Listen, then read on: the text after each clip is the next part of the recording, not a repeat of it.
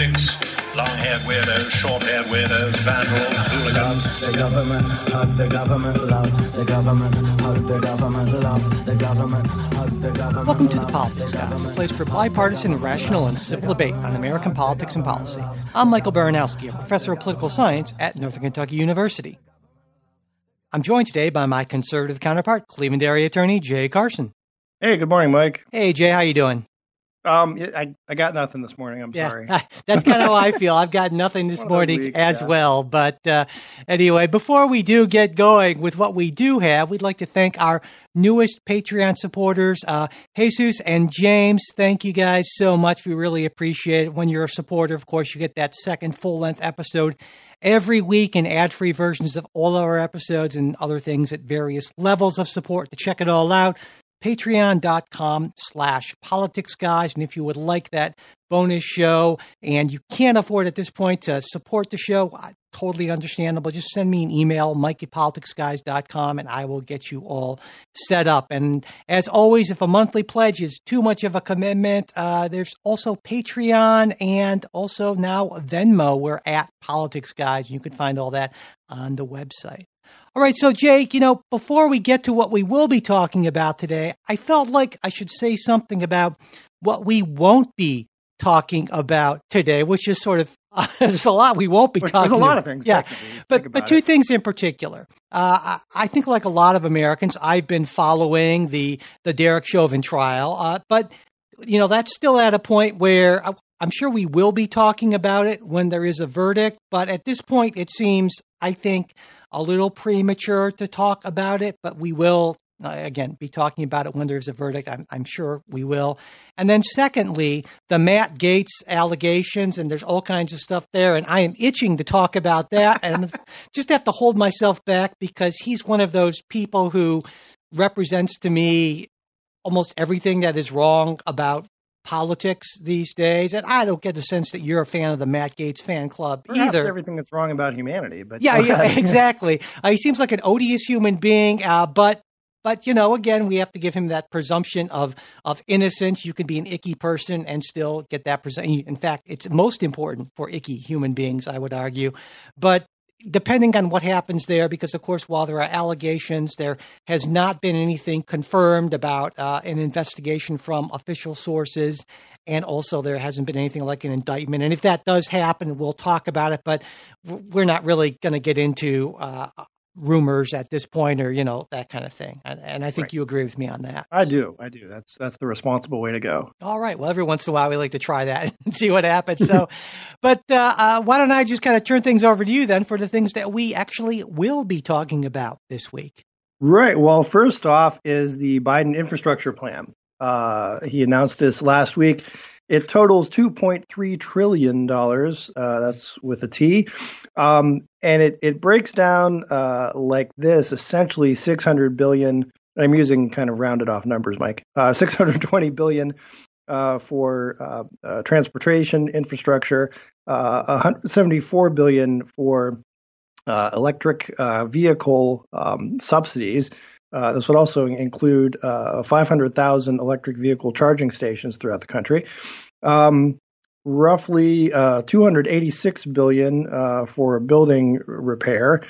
Um, uh, 300 billion for this is the interesting one I think is uh, semiconductor tech.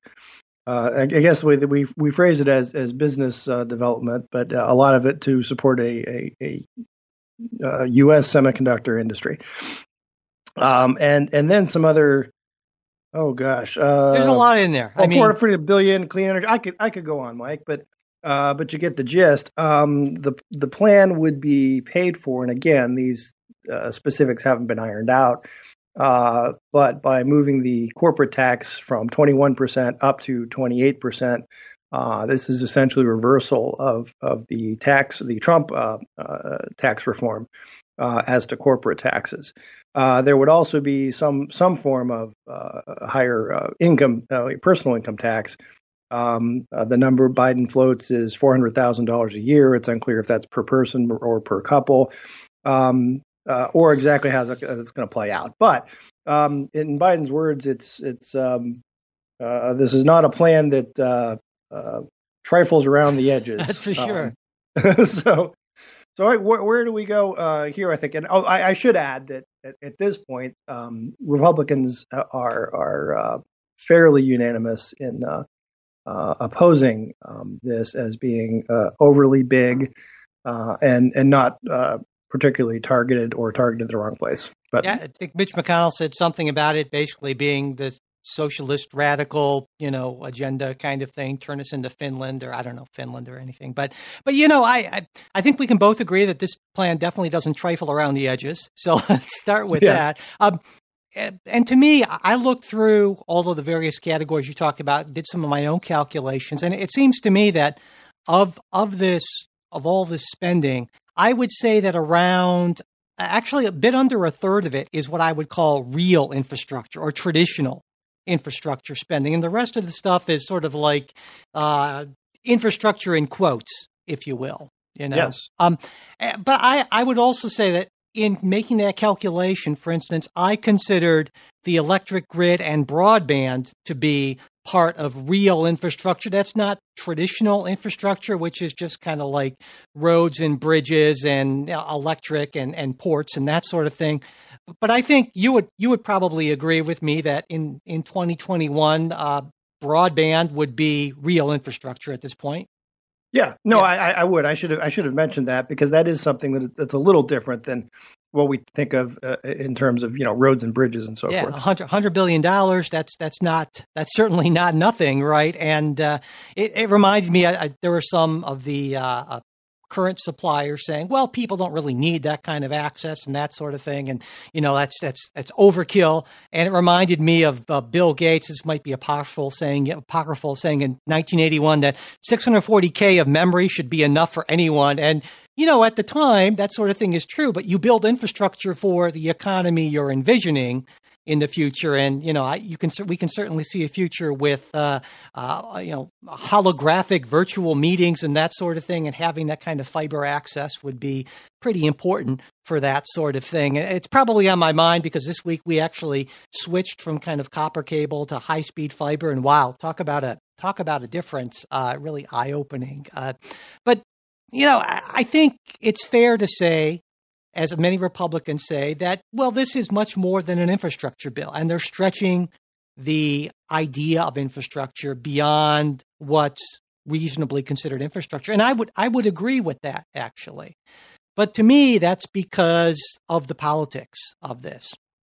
And the politics of this is pretty straightforward is that I think the Biden administration and Democrats in Congress think that they will, before the midterms, they will be able to get through three pieces of legislation, all under reconciliation, because that's only, they can only do basically three reconciliation bills. And they yep. already have that. The first one's been done. That was COVID. The second one is infrastructure in quotes, part one. And the third one is infrastructure in real quotes, part two, which is coming up. And so that's that's the calculation. They want to call it infrastructure, and a big part of it certainly is infrastructure, at least in this bill. And so the political calculation makes sense, but I would agree that calling it an infrastructure bill when the majority of it is not traditional infrastructure, that's that is a stretch. Yeah, eh, well, and it's it's sort of what I mean. It's it's not unexpected though, right? No. I mean, there's there's a there is broad public support when you say something like, "Hey, are you in favor of infrastructure?" Everybody says, "Sure," and um, that's that's something that can typically be bipartisan. Um, and, and, not so, only that, but I mean, we definitely have a serious situation when it comes to infrastructure. For instance, yeah. since 2007, total public spending on infrastructure down by around 10 billion. Uh, and right now, the United States spends right around 2.3% of GDP on infrastructure. Uh, to give you a sense of where that kind of where that kind of stands, well, China's infrastructure spending is around 10 times higher than in the US. And if you kind of take a look at some international comparisons, we're not doing such a great job. And a lot of our infrastructure, of course, is pretty old. Uh, and uh, I, I, think that that's part of the reason for the bipartisan agreement. There's a very clear need for this sort of thing. Yeah. Well, I mean, I, I, I again, I think you're right in terms of the roads and bridges type arguments. Um, it gets a little tougher when you get to 174 billion to um, uh, for electric vehicles, right? I mean, that's that is more a that is more a subsidy to uh, industry. That is a, a check to Elon Musk, um, essentially, and uh, you know, based on the what I what I would refer to as kind of the pretty unscientific notion that um, this will help with climate change. Um, that that I think, I mean, I think Republicans would be able to take aim at going into this. Um, but well, I think yeah. the, the problem is there, there's not going to be. I don't think there's going to be much much compromise on this. I, I think right? you don't I, have the numbers. I, I would I would entirely disagree with the with with the idea that it's unscientific to say that electric vehicles uh, aren't a major component of climate change or at least helping to mitigate the effects but that's that's a very different conversation uh, but I, I, I did want to say that because i'm sure that listeners some listeners would say why is it that you let jay get away with saying that get i'll just point out that. that i completely disagree with that but that's a very different conversation and when when there is uh, you know when we're talking more specifically about climate change legislation i'm sure we'll we'll get into that but uh, All right. but yeah. But you know another part go ahead. Oh go ahead. Go i was going to say another part of this is when we take a look at how we traditionally fund infrastructure one big part of it is the federal gas tax and that's right now it's at 18.4 cents per gallon for regular 24.4 for diesel. That hasn't been raised in over a quarter of a century and it's not indexed for inflation. And that's a that's a big problem. That's part of the reason why our infrastructure is in such at least roads is in such bad shape. But another problem that a lot of folks have with it uh, especially on the left is it's not an ideal way to raise funds because it's not only is it regressive but it hurts rural drivers more who have to go longer distances and so it's prob it's a problematic way to pay for road improvements. Uh, but even that problematic way hasn't been increased in uh, a lot a lot of years. Well, the the problem it's, it's, problematic for the left because they're sort of looking at a a uh, tax base that they want to eliminate, right? I mean, that's the other that's the other thing, right? Um, if you're going to have more and more electric vehicles, uh, uh, you can uh, expect that, and, and, you want to pay for that with with gas tax, at least partially um, you you sort of have a a diminishing uh, tax base if you're successful. Yeah, absolutely. As cars get more fuel efficient, that becomes yeah that that's less of a that's not really a direction that is going to provide right. the sort of funding you need over time because of the switch from from gas to electric vehicles. And yeah, absolutely, absolutely. You know, and I, I, would say another another problem with this legislation is because it has to go through the reconciliation process. One of the rules of reconciliation is that anything that qualifies can't be projected to increase the deficit after ten years, and that right. that becomes hugely problematic. Because I, I do want to, I definitely want to talk about the tax hike part of it. Now, in 2017, the Republican tax cuts lowered the corporate tax rate from 35% to 21%. And I think a lot of people agreed that 35% was too high. And I was one of those people who agreed yes. with that. Now, under the Biden proposal, it would raise it up to 28%. So still lower than it was pre 2017, but higher than it is now and to get to get a sense to give people a sense of where that where that stands the average corporate tax rate for the G7 countries the seven largest economies essentially is 27.24% right now the US at 21% is the second lowest. If you want to compare us to China and India to other huge economies uh, China's corporate tax rate is 25% India is 25% and to me, actually, I think 25% would be a, a pretty good a pretty good level to, to set this at. I'm for boosting that rate. I think that the 2017 cuts went too low, but I think 28% is too high. But again, there's that problem with reconciliation because if you don't take that in and higher corporate taxes or some way, well, that means you're going to have to borrow more, and then that could potentially violate the reconciliation rules, which is why I hate the reconciliation process in the first place. Right. So, um, but what do you no, think? I, I, wanted to ask you what you thought about the about the tax increase part, and and what you think about you know where we are internationally in our corporate well, taxes. You know, I, I, think if if you look back at uh, the Trump tax reforms and Trump tax cuts, if you want to call them that, um, it, it's and you and I agreed agreed on this back in the day. The um, cutting the corporate tax to prevent uh, corporate inversions, to prevent uh, companies from fleeing the U.S., um, was a, a smart policy. And it had uh, some pretty substantial results. Uh, that you had a lot of companies that that came back uh, to America. You had a lot of uh, cash that had been kept offshore because if they brought the cash back, I mean, you, you could still they could still hold the money in, in overseas subsidiaries, but if they uh, repatriated it, um, then you got taxed on it. Um, I, I, don't have the numbers in front of me, but it's it's in the terms of, of trillions of dollars, right? Of, of money that flowed back into the U.S. No, economy. Actually, that's not the case. The number of that's not the number case of, at all. Okay, no, tell well, me no, what, no. what is the case? No, I'm What is saying the there were benefits, but I'm saying that the loss in revenue was not nearly paid for by the cuts, as uh, many Republicans claimed it would at the time. But economists at both the not right what, and that's the not left what I'm claiming. That's No, that's I'm not not just. It sounded like you said trillions came in, but actually it lost more in lost revenue, and maybe that's okay if you want less money coming in. I just wanted to make make sure that No, we- no, no. It's no. Where where, where you you misunderstand me. I'm trillions coming into uh, the United States to United States companies, right? That be, had not the U.S. government. I see what money you're saying. money that had, been, had, been, had formerly been parked off seas uh, offshore because uh, you didn't want to be taxed on it. Now companies could bring those profits back, and you know it wasn't money going to the government; it was going to companies. Um, but they used it to do things like hire people, um, you know, improve their operations, and in in uh, many cases, as the numbers showed, increase wages. So, and and to me, that's you know, you can say, well, look, it's it's it's a a, a loss because we're not getting as much tax revenue as we used to. Um, well, yes and no, but are are more people being employed? Are more people making money? Uh, you know, are are stock prices going up? Um, you know, all these all these other things where there is money accruing to to Americans, uh, and I think it's it's a bigger thing of, of money uh, accruing to actual people than as opposed to the government. So that's that's what I meant by trillions Yeah. coming back. Uh, But just to be clear, you you would not be in favor of, for instance, a corporate tax rate of zero percent.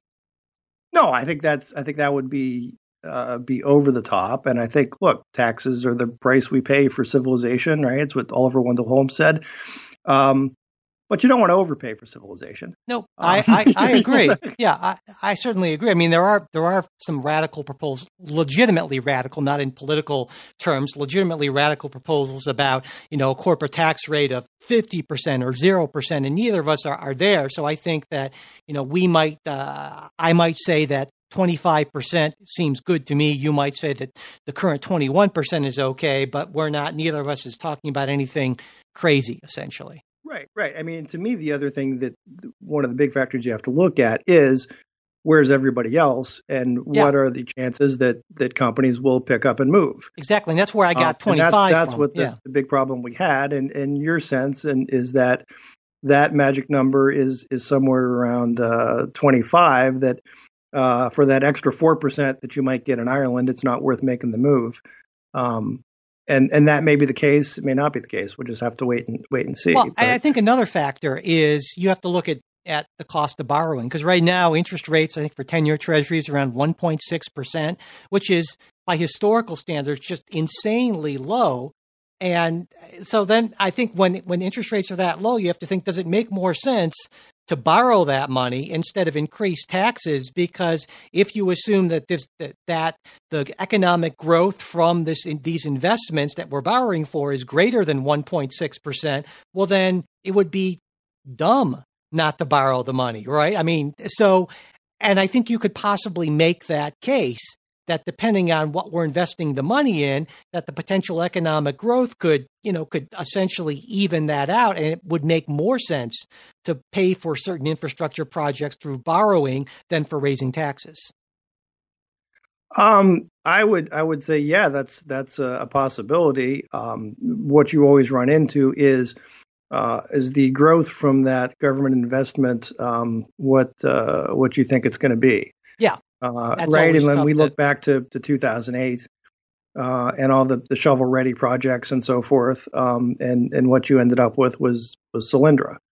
Um, well, no, no. And to be fair, that, that, look, was I, no, that no, was I know, I know that's that's simplifying it, but look, the the the shovel ready product and so forth weren't there. They just you know. Well, there's no was- such thing. sort of- I mean, there's just yeah. Yeah. I, I hate that term because it's it's uh, it's misleading, right? Shovel ready means if you're lucky, six months, you know, and that would be Yeah. incredibly quick. And so yeah, I think more- when more we're talking about years, yeah. so when we're talking about infrastructure spending, we're not talking about short-term economic stimulus. This is stuff where we're looking down the road a decade or two decades or something like that, and uh, and certainly in terms of startup, you know, uh, a, year or more. So if you, for short-term economic stimulus, infrastructure is not really the way to go. I think you would agree with me. Yeah. Yeah. But what do you think in general? I mean, uh, are, are there parts of this that you like? Because obviously, if you were in the Senate, you would vote against this because you would say it's too much and it raises taxes too much to pay for it. But are there parts of it that you that you think are a good idea? Yeah, no, like I'm I'm okay with a lot of this transportation uh, infrastructure to the extent that we're talking about fixing roads and fixing bridges. Uh, I think the broadband expansion is is good and helpful, and that is the kind of investment uh, that will will benefit. Uh, you'll you'll see benefits across the board for a whole lot of people, a whole lot of industries. Um, so that I'm okay with. Uh, some of the building uh, fix ups uh, that will make uh, buildings more energy efficient. Yeah, I'm okay with with all that. Is do we need uh, 286 billion? I, I don't know. I, I couldn't tell you for sure. That that seems high, but um, those those categories are, are things I think that that make sense and, and are things that typically uh, you have bipartisan support for. Um, I'm I'm I'm more concerned with the things that seem to be, you know, for again the the uh, uh, 300 billion that seems to be, uh, you know, for semiconductors and and that that seem industry targeted, right? Uh, that strike me as much more as this is this is a uh, that's pretty swampy, right? It's it's uh, government picking winners and losers, and um, those those are the ones that uh, I have the bigger issues with. So then, on that particular issue, government picking winners and losers, then you obviously would not. I mean, you mentioned you're you're not crazy about the, for instance, uh, subsidies for electric vehicles and that sort of thing. Then, uh, by the same token, you might actually be okay with removing the subsidies for uh, fossil fuel companies. I, I mean, Sure. same, Yeah. yeah.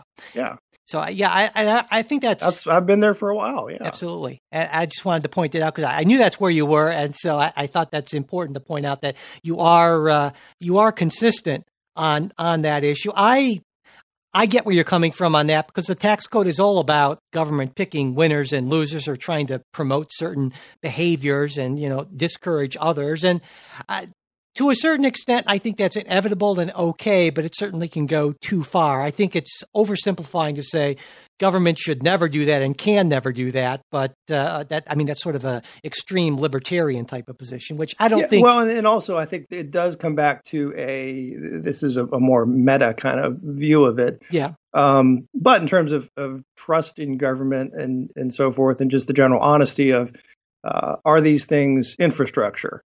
Yeah. Um, No, yeah, and- some of yeah. them are, but but a lot of it isn't, and I think that's uh, some people just bristle uh, like like me, and I think to some extent you. Oh yeah, I, I, Uh, I mean, I, I totally agree. In, in a better world, uh, I mean, what's happening here is that the process is dictating the substance, and I, I hate that. That's that's that's totally Yeah. backwards, right? I mean, the, in a better world, we would this would be probably three or four, or maybe even half a dozen separate smaller bills that would be digestible and focused on one topic but that's not how legislation works anymore these days and it's because of it's because of the process. It's because of this ridiculous reconciliation thing. It's because of the polarization that we get these massive mega bills that i think you know both of us agree are, are not not really the way governing should happen. Yeah, but you know, here's here's the thing: if if these were broken up into smaller pieces, uh, look, I think Biden could get the uh, ten vote, the ten Republican votes he needs for the bridges and roads. I think he could get the ten Republican votes he needs for the um, broadband. Uh, you know, the, all those things, but um, it's it's not to anyone's political advantage to play it that way at this point. Yeah, I, I mean, I I think he could maybe get four or five, but I do not think he could get ten senators to go on. I think that the the incentives are too great given the how close the Senate is. They're, they're too great to just say we're not going to give the other party any sort of victory. We're going to stand together. And yeah, you have your you have your Mitt Romneys and your Susan Collinses, and their brand sort of is a little bit of independence. But I don't think there I don't think there are ten people, uh, ten Republicans. I, I don't know that there'd be ten Not for Democrats. the whole package, I'm, but I'm saying I think you could get ten if for for breaking it into pieces. Yeah, I, I, I disagree. I you're yeah you know you're usually the cynic, right? Uh, I would say you're the one being the much more optimistic here. I don't think that's the case, and I think that's why they're doing it. That's why they're doing it that way. But I, I do believe that this will this will pass in some way, shape, or form. I think there will be some, you know, some significant changes. It won't end up being as big because there are a few centrist Democrats that have to be convinced, but uh, there will be an infrastructure bill that will that will pass. Um, do you would you agree with that? You think that's Yeah, no, absolutely. There will. Yeah, something's Yeah. going to pass. And there's going to be a lot of good stuff in it. So there you go. And bad stuff. All right. So yeah. So no, moving on. Well, but next, before we uh, do move on, Jay, uh, let's just take one minute for a quick break, and then we will come back and talk about uh, the reaction to the Georgia voter law. So our next story is the reaction uh, to Georgia's uh, changes in its voting law. Uh, just yesterday, uh, Major League Baseball uh, announced that uh, it will not be having the All Star game in Atlanta. Uh, also, CEOs of uh, Coca Cola and uh, Delta have made statements uh, saying that the, the voting law, um, which let, let's be clear, expands voting, uh, is is inconsistent with, their uh, uh, does not match and uh, Delta's values. It's unacceptable. Um, this follows uh, Joe Biden going on ESPN uh, about a week ago saying that uh, this voting bill, which again expands voting, um, uh, was Jim Crow on steroids and uh, says, you know, look, you can't vote after five o'clock, which was the the Washington Post uh, awarded a four Pinocchios, usually reserved to Trump, for that statement. Um, so, uh, you know, I, I think, Mike, I said a couple weeks ago we were talking about this woke uh, corporatism and and so forth, and I, I think I said something to the effect that uh, corporations will always roll over, um, and and I think I'm I'm getting borne out here. Well, I'll I'll say two things in reaction to that. First, while it is correct, as you pointed out, to say that it expands the law expands voting, it expands it in in in person uh, at the polls voting, but it actually does restrict other types of voting. So it's sort of a mixed bag, but it is Well, fair. let me let me no, let me just add in on that. Th- Something else that it does is that it authorized uh, voting drop boxes, which for the first time. Uh, you can vote and, and drop it off at, at uh, drop boxes at, at boards of elections uh, three weeks before. Uh, it uh, had no no cause uh, Well- mail-in uh, mail voting. Um, the the big the big sticking point was uh, requiring signatures on these these mail-in ballots.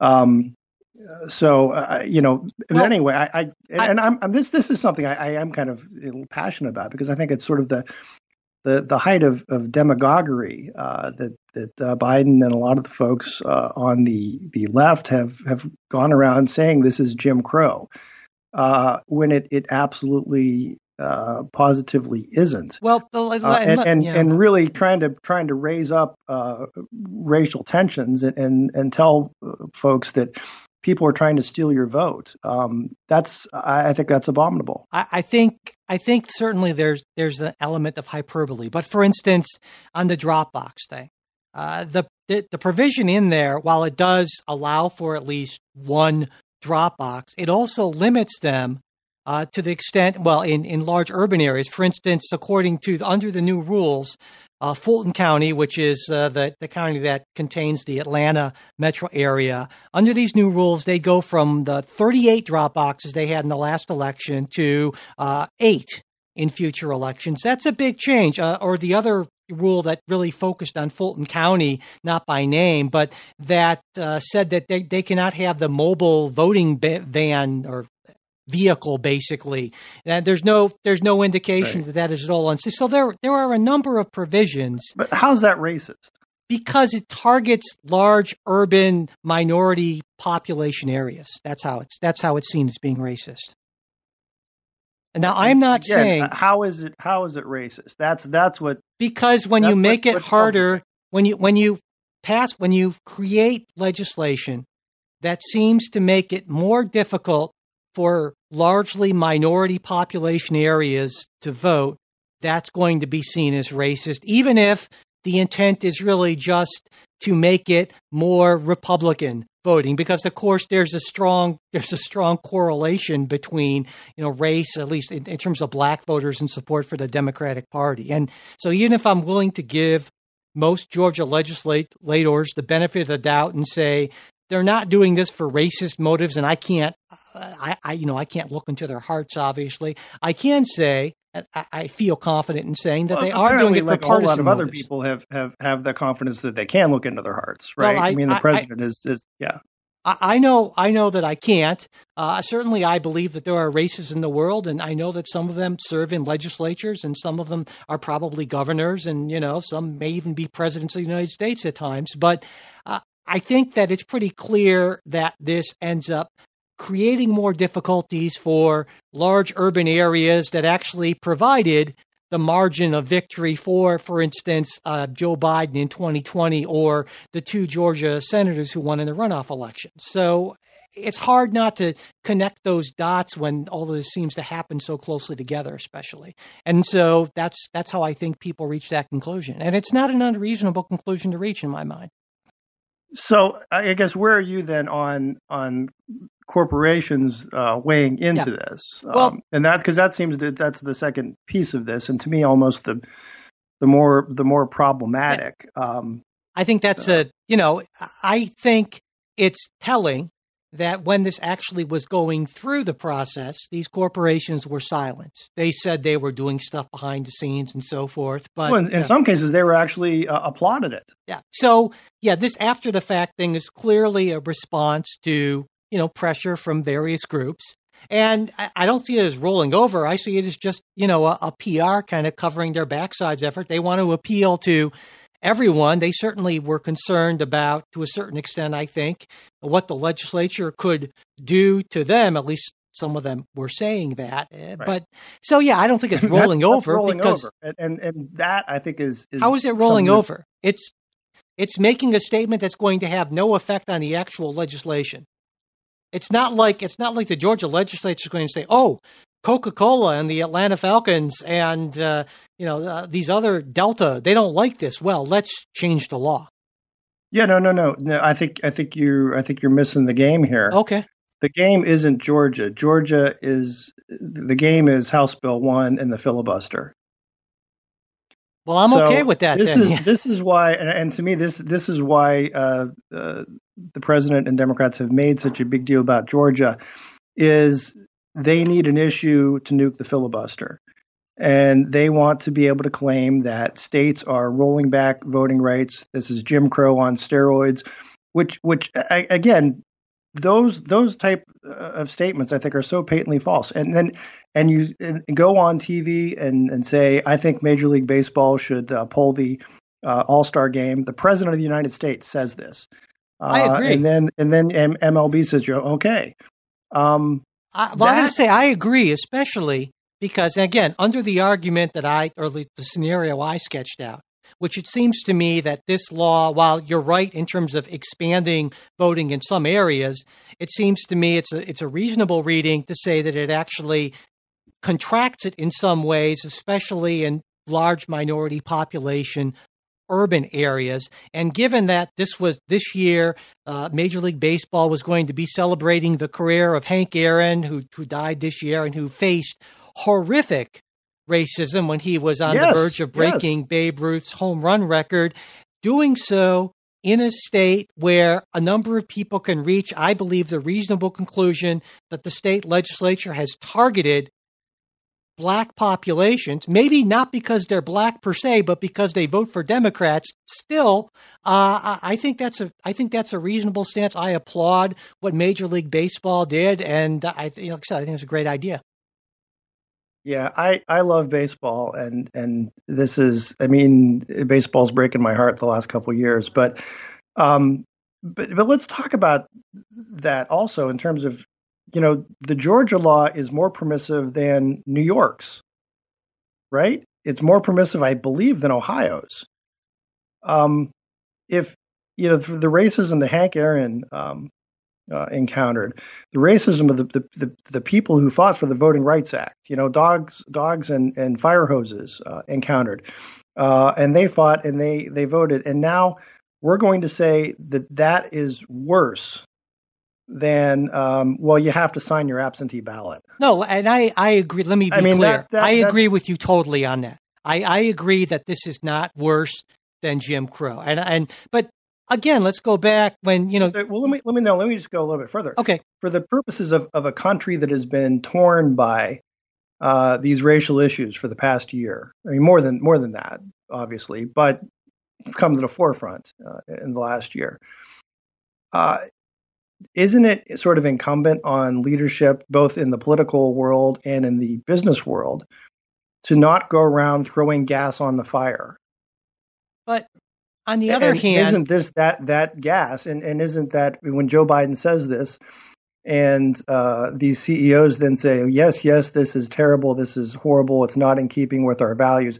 Like like like delta has values about uh, how many drop boxes there are uh, i mean it's and again keep in mind that any mailbox is a drop box um, uh, you vote i mean again to me it, it, it just strikes me as, as this is over the top demagoguery. And um, if But- someone can point out to me how exactly uh, this is racist, I I would love to to hear it, or how it's even close to anything uh, that went on in the Jim Crow era. Uh, I- I'd like to. hear it. I agree that the hyperbole there, there's hyperbole here. I certainly, if I were president of the United States, I would not have called it Jim Crow on steroids. I would have said something like that. I was troubled by the ways in which it seems to restrict voting in those communities, just like I, you know, said a few minutes ago. But I also just want to, and maybe I'm wrong here, but it seems to me that during the Trump presidency, more than a few times, you endorsed the idea of taking Donald Trump seriously, but not literally. And you have to understand the hyperbole is just kind of how he does things. And I'm wondering if there's, it seems to me that you're maybe much more upset when a Democratic president does it than when a Republican president, and maybe I'm wrong about this, but I want to, and so maybe you can clarify that for me. Well, two things. One, uh, if I was, let's put it this way: if I was uh, wrong about Donald Trump uh, then, then I'm, I'm, I suppose I'm right now. But uh, the the difference is that uh, people are taking Biden seriously, and most people didn't take Trump seriously. Uh, for example, Biden is making these crazy uh, hyperbole type statements, or lies might be another word. Um, and and you have major corporations acting on them. Uh, you have uh, the entire, uh, well, not the entire, but a, a large part of uh, Congress pushing this narrative so that uh, they have justification to try to override the the, the uh, filibuster rule. Um, so I, I think it's th- that's the problem is people yeah it's it's not even a matter of taking him literally or seriously if you just take biden seriously um, then then uh, what he's saying is a big problem i guess the other issue the difference i guess i i'd put between trump and biden is, is a lot of trump stuff was um, sort of self-reflective, right? This is uh, look, I'm the best president ever. Many people are telling me this. This is the greatest plan ever. Uh, it's it's it's super. What the Democrats have, it's it's terrible. It's very bad. Um, it's it's not of the the same. It is um, uh, what you call in the law puffery, right? That you can you can say things like, "Hey, this is the this car is is the best ever."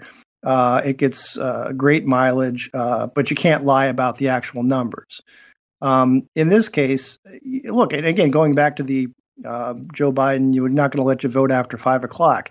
That is out and out false. Now, Yeah. maybe he was just confused, but Yeah, that was wrong, and that, we should call out lies. I agree, and certainly we don't want to get into a you know comparison of Biden's lies at this point to or for and, misstatements let's, and let's yeah, Trump's. let- yeah, we can even stipulate that Trump lied about all this stuff. Uh, and if you want to say I'm being hypocritical uh, in calling Biden out out now and not calling Trump out now, okay, fair enough. But but that doesn't make Biden right. No, no, and certainly I just yeah. wanted to I just wanted to get some clarification on that. So yeah, I, I just yeah I was just wondering about that in particular. So uh, yeah, I, like I said, I I think that you're right in the sense that this is trying to send a message to, and there are other states that are looking at to pass laws similar to this. I think Texas, uh, uh, Florida, I believe, some other states, and I think that is sending a message. And you know, I'm okay with that because I think that consumers and I think that corporations, you know, they, they certainly have every right to express their views and to use their economic clout to try to enact social change. There's, I don't think there's anything wrong with that. And I guess I'm wondering if you do. Oh, I, I, I, uh, I, my concern is when corporations begin to be essentially another arm of the government. Well, how are they, they being another? I mean, they already so, are in terms of their campaign financing and so forth. They, but well, and, and, and I think you've got a point there. Um, but to the extent that um, the government can can enforce uh, its will through corporate decisions, and then say, "Oh, hey, it's a, it's a private company; they can do what they want." Um, uh, and but at the same time, they're saying, uh, "Hey, uh, nice company you got here. Uh, hope nobody comes along and regulates it." Right. Um, which I, I point out is exactly what Elizabeth Warren said to to uh, Amazon last week. Right. It's sort of of, of a piece here that uh, Amazon tweets had been um, critical of her, and, and she tweeted back saying, uh, that you know she may use her power to break up companies so they wouldn't be powerful enough to heckle senators. Yeah, that was ridiculous. Sure. Yeah. Eh, but but it's it's the same sort of same sort of thing of. Um, look, you haul in all these these tech company folks uh, before Congress, and you browbeat them and say, uh, "Look, we we hear there's a lot of misinformation going on around there. You guys better knock it off, or something might happen." Uh, and then um, you have companies that that take steps to censor. Now, now again, um, I haven't seen any Facebook warnings on the Joe Biden statements about uh, worse than Jim Crow uh, or the 5 p.m. voting thing. It's apparently they've they've overlooked that. Um, but when you do that, and then there says, "Hey, look, it's you know Zuckerberg's uh, platform, his rules," um, that's that's problematic when the government is is essentially surreptitiously governing by bullying corporations. Um, that's that's a big problem. And it used to be, I think, if these these corporate CEOs had a backbone, they could say something like, "Listen, uh, we'll leave the voting laws of Georgia to the people of Georgia." But if but if you believe that corporations, just like individuals, have free speech rights, well, they do. You wouldn't yeah. want to. You wouldn't want to say to them, "Well, you shouldn't be say." I mean, you can maybe say, I don't think it's wise, but you're not saying that they don't have the right to do that or that they Major no, no, League no, Baseball. No, absolutely, they have the right. Uh, I'm questioning how free is their speech, right? When you have, uh, if they're if they're speaking under compulsion of well, of a government that says, "Hey, um, look, we'd we'd really like you to issue some statements, uh, you know, viewing things our way, uh, uh, if you know what's good for you."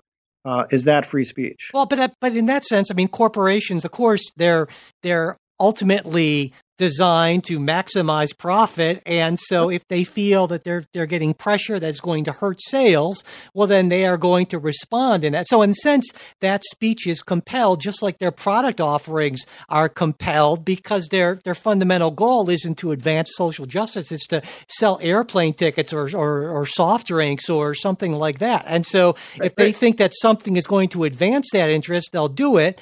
But on the other hand, if they feel like they're going to get too much blowback from say say, I don't know, like employing a very qualified quarterback who would kneels during the national anthem. Well, they won't do that. So, you know, I, I don't see that there's much of an issue. Of course, it's compelled speech in that sense. Well, the the the, blow, the blowback, though, I think, in so much of the compulsion comes from political leaders who make these statements. Right when when uh, AOC goes goes out and says, "Hey, boycott Goya beans," because uh, their their uh, CEO accepted uh, an award from Trump.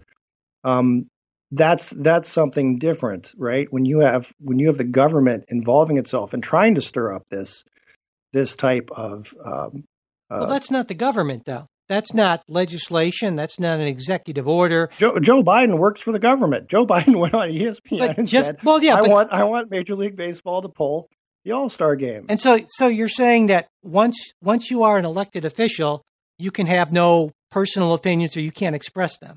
Your First Sure Amendment can. rights are but don't you think? But uh, doesn't it strike you as being uh, overly? I mean, w- when in history have have have we had this of a president going and telling a company, "Look, I think you should move your your whatever."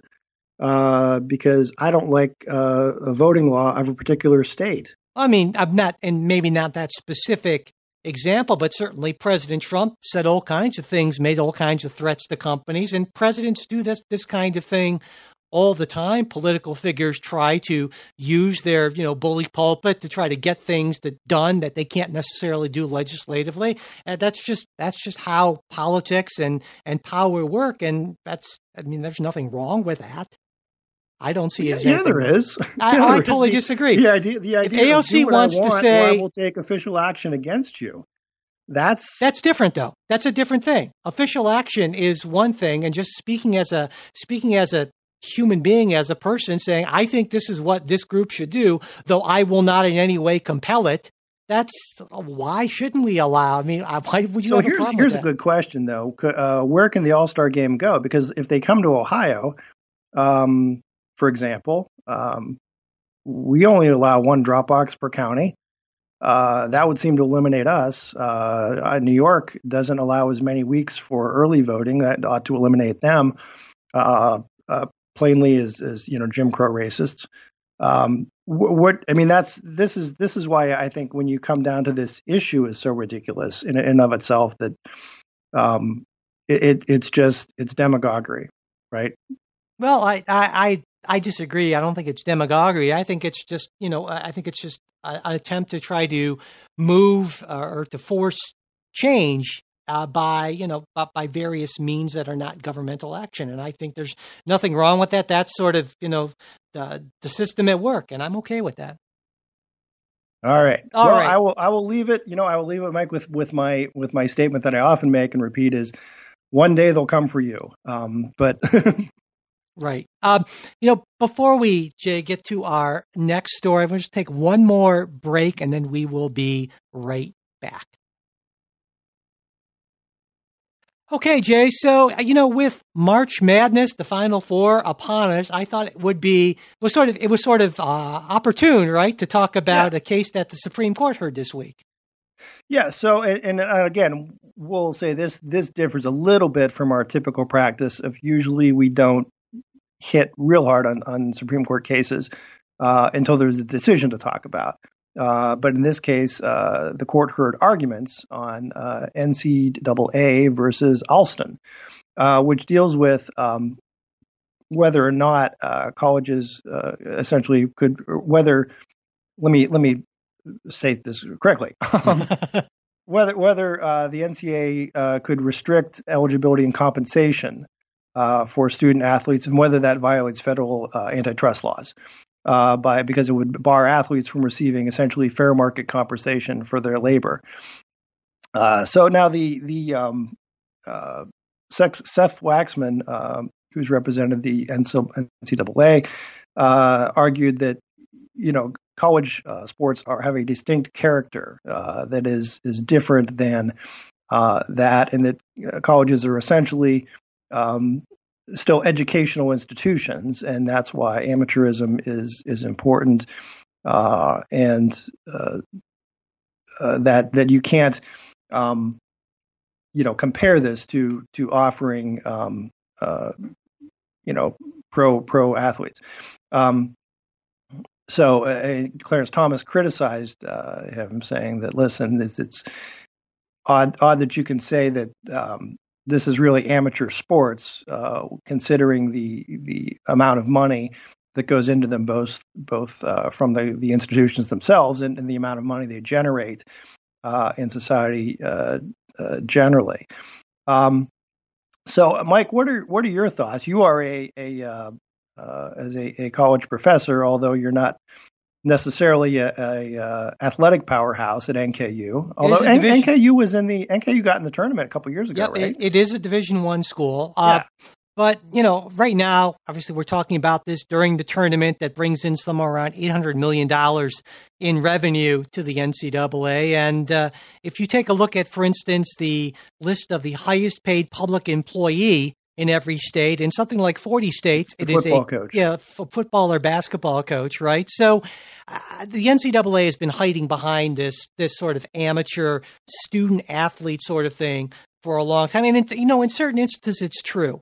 As a professor, I've seen a lot of student athletes, you know, and many of them actually are student athletes. But also, you know, for a while, I, I got my, uh, as, as you know, I got my PhD at the University of Kentucky. And for a while there, as a graduate assistant, I, I taught some classes and I had some basketball players in classes. And that's a whole different world, certainly. Basketball, say, at UK, as opposed to, say, track and field at Northern Right. Kentucky University. And I think that it's interesting to see sort of the cross cutting uh, breakdown on this. For instance, you have Justice Kavanaugh saying the antitrust law shouldn't be a cover for exploitation of the student athletes, right? Or Justice Kagan saying that you have schools that have, you know, uh, the NCAA has this undisputed market power and they're going to use it to fix athletic salaries at extremely low levels. And I think that's absolutely going on. And the NCAA is just saying, well, that's okay because they're they're amateurs. But Yeah. But the fact of the matter is is these are kids who are putting in like you know 30 40 50 60 hours a week on the uh, uh, on their sport. These are kids who are being told to not take certain classes because they're too hard or not take certain majors because they're too hard and that are being carefully selected into certain classes and majors and programs with no real idea toward what they are interested in doing or their academic advancement, but what will best allow them to have the most time for their athletics. So to call them student athletes is always sort of rankled, at least in, you know, especially in the big time football and, and basketball programs, because I think that's a sham. And I think the justices recognize that. Yeah, I- and I think you're right that this is a weird um, case, and that there's no there's no ideological breakdown on this. Um, and and I I'm I myself am you know sort of torn.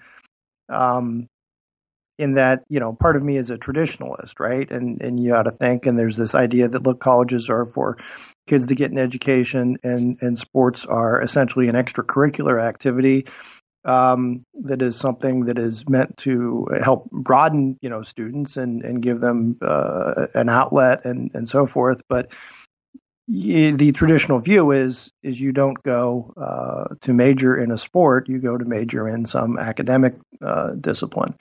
Um, that conflicts with the other part of my brain that that is pretty market oriented.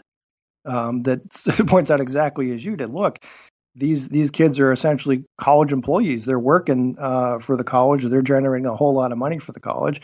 Uh, uh, certainly, they're they're getting some support in some cases uh, in in terms of scholarship money. That depends on you know where you fall in the you know different college divisions and so forth. Um, but yeah, is it is it fair that they're just not being paid?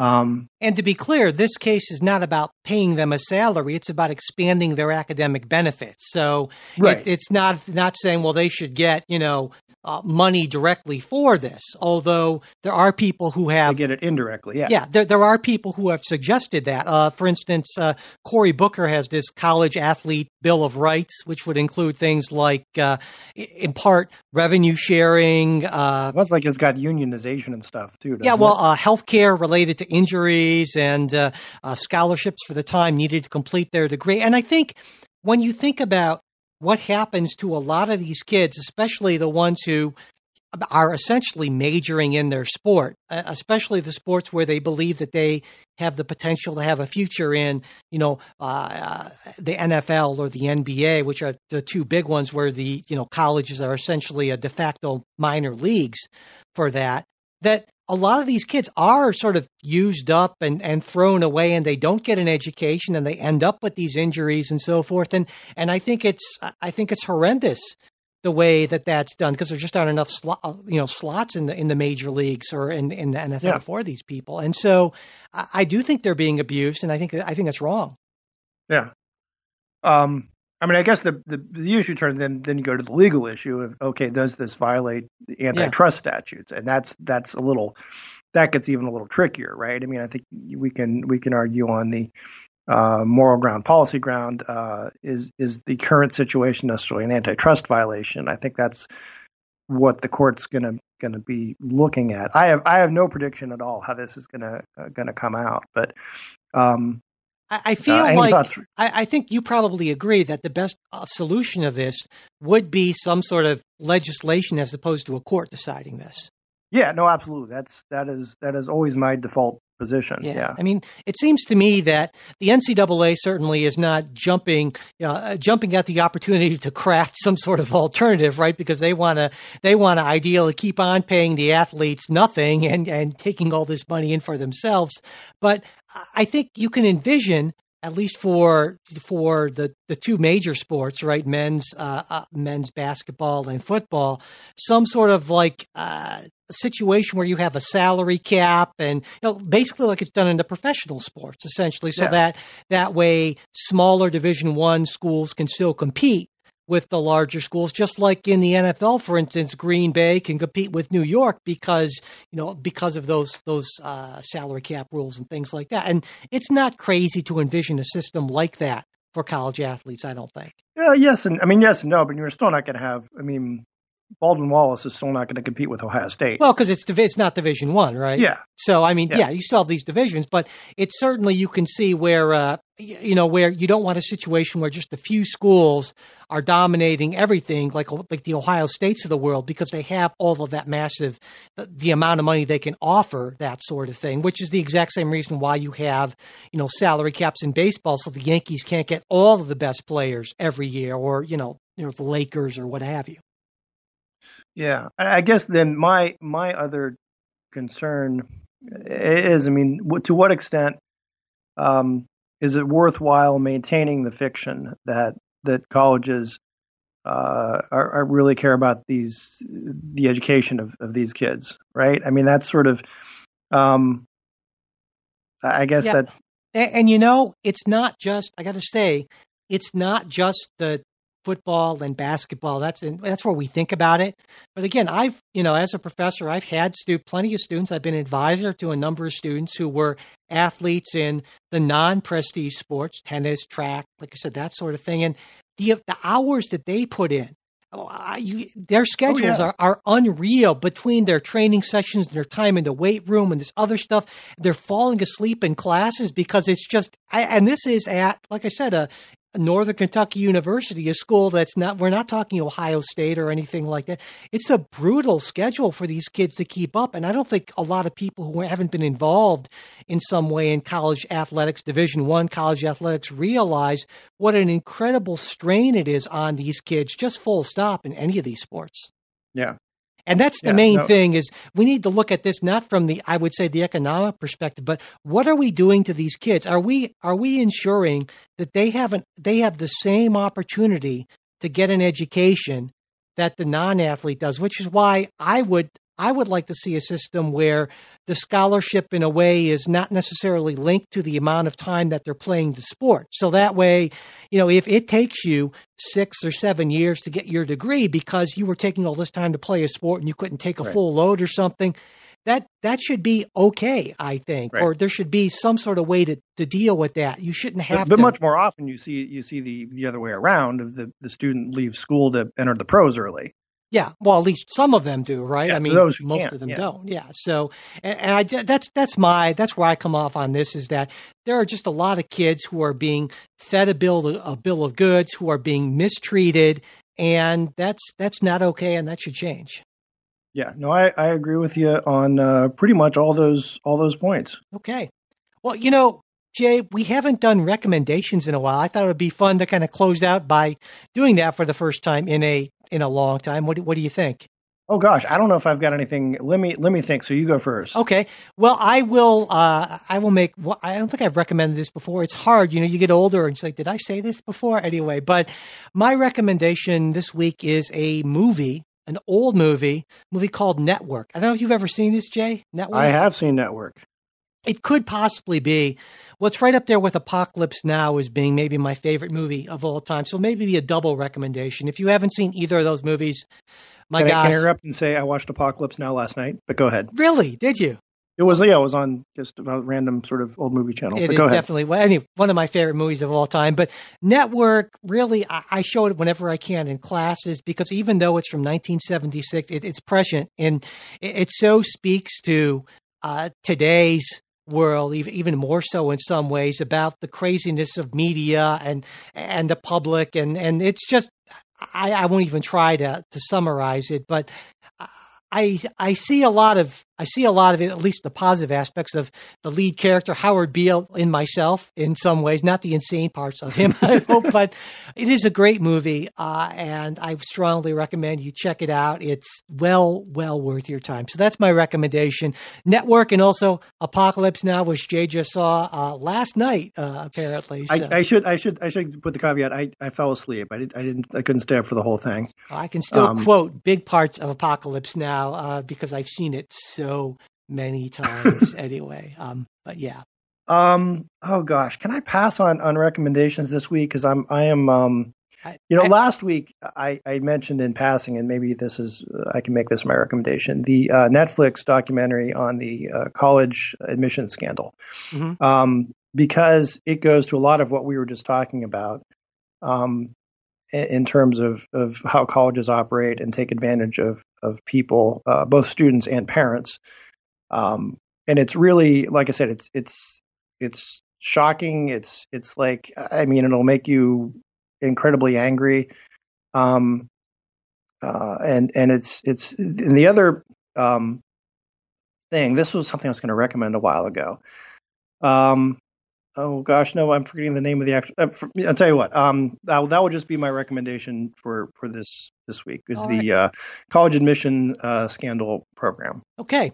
I'll hit you up with another one next time. Sounds good. And, you know, before we go, I should point out that, as usual, there were some things that we didn't get a chance to talk about this week that we will be talking about on our bonus show. For instance, vaccine passports. Uh, big, it's been a big deal recently. We'll talk about that. We're also going to talk about a, a pretty interesting case that was just decided by the Sixth Circuit here in our general area, right here in my backyard. Literally, I can't exactly throw a stone and hit the courthouse, but uh, I could certainly drive there in a couple minutes about uh, the use of of uh, I guess you could say someone's preferred pronoun in a college classroom setting and whether or not that creates a hostile environment. Pretty interesting case there. That and maybe some listener que- a few listener questions if we have the opportunity to get to those. And if you are a Patreon supporter, that will be in your feed Wednesday morning. And if you're not, you can be one by just going to patreon.com slash politics guys. And again, if you'd like to get that and you cannot afford to be a supporter, just send me an email, mike at politicsguys.com, and I will make that happen. One thing that doesn't cost you anything that really helps us out is if you could subscribe to the show, leave ratings and reviews, and especially if you could share episodes on social media or however you share stuff. That's a big help. If you want to get in touch with us for any reason, we're at mail at politicsguys.com. We're also on Facebook and Twitter, and you'll find links in our show notes. And a special thanks to our executive producers, Bruce Johnson, Wilma Moreno, Andra Masker, Daniel Toe, Chris Wilkerson, and Nathan Sosnowski. We'll be back with a new show next week. We hope you'll join us.